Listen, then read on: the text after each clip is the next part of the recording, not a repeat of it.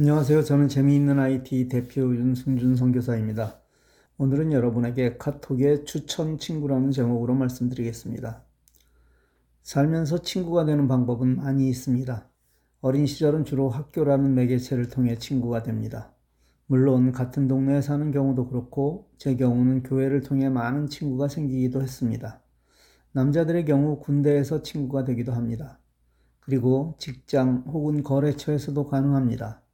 교회, 동호회 등에서도 가능하지만 나이가 들어가면서 점점 활동의 범위가 줄어들며 친구를 만들 일이 적어졌습니다. 그런데 SNS라는 것이 생긴 후에는 내 근처 주위를 떠나 시간과 공간을 초월한 친구들이 생기기 시작했습니다. 제 경우는 정말 많은 나라에서 거주하는 이들이 친구가 되었는데 여러분도 그러실 것입니다. 카카오톡에서 친구가 되는 방법은 다양합니다. 그중 대표적인 것은 내 연락처에 저장된 사람이 카톡을 사용할 때 자동으로 친구로 등록되는 것입니다. 내 스마트폰의 연락처에 등록된 사람이 자동으로 카톡 친구가 되게 하려면 내 연락처를 카톡에서 들여다보고 있어야 가능한 일이고 실제 이 일은 일어납니다. 그렇다고 카톡에서 여러분의 스마트폰을 직접 들여다보는 것은 아니고 여러분의 연락처가 등록된 구글에 여러분이 이미 동의한 일부 파일만 공개되고 있는 것입니다. 이건 여러분이 카톡에 가입할 때 동의한 부분이고 허락된 업체에만 오픈되는 것이니 그리 염려하실 것은 아닙니다. 어쨌든 내 연락처로 등록되면 카톡 친구로 자동 등록됩니다.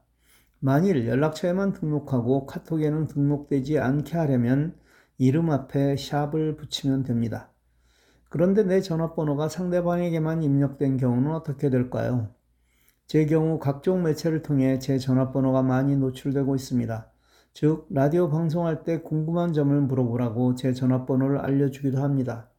그 전화번호를 자신의 연락처에 등록한 사람에게는 제가 카톡으로 등록이 되겠죠. 이때 제게도 자동으로 카톡 친구가 될까요? 카톡에는 아랫부분에 메뉴가 있습니다. 한국 카톡은 5개가 있고 외국 카톡에는 4개가 있습니다. 여기서 한국, 외국을 구분하는 것은 카톡에 가입하는 전화번호가 어느 나라로 등록되어 있는가입니다.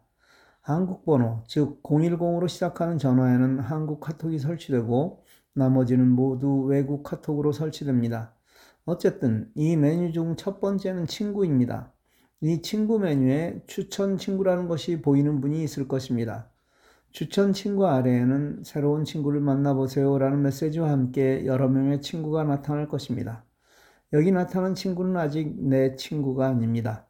여기서 내가 친구로 추가해 주어야 비로소 내 친구가 되는 것입니다. 이분들은 내 연락처에는 등록되어 있지 않지만 상대 연락처에 내가 등록되어 카톡 친구가 된 경우 여기에 나타나는 것입니다. 친구 추가를 망설이는 분이 많습니다. 제 경우는 일단 모두 친구로 등록합니다. 여러분이 망설이는 이유는 내가 잘 모르는 사람인데 어떤 방법으로든 나를 방해하지 않을까 하는 우려일 것입니다. 만일 그런 일이 일어나면 그때 친구 차단을 하시면 됩니다. 어쩌면 그 친구는 여러분과 아주 좋은 관계를 맺게 될 사람일지 모르기 때문입니다. 친구가 되었다고 무조건 내가 좋아하는 자료를 함부로 보내지 마십시오. 나에게는 참 좋은 내용이지만 상대는 그렇게 생각하지 않을 수 있습니다. 따라서 내가 좋아하는 내용을 보내기 전에 혹은 보낸 후에 의견을 묻고 오케이 하는 경우 보내셔도 됩니다. 이런 글을 매번 쓰기가 귀찮으실 테니 많이 미리 등록해 놓으시고 한 번에 터치로 보내시면 됩니다. 주간 윤승준 155를 참고하십시오. 좋은 관계를 유지하려면 내가 친구를 불편하게 하면 안 되는 것이 우선입니다. 혹 불편한 친구가 있다면 오늘 그 이유를 곰곰이 생각해 보시는 하루가 되셨으면 좋겠습니다. 좋게 개선하려는 생각을 가지고 말입니다. 감사합니다.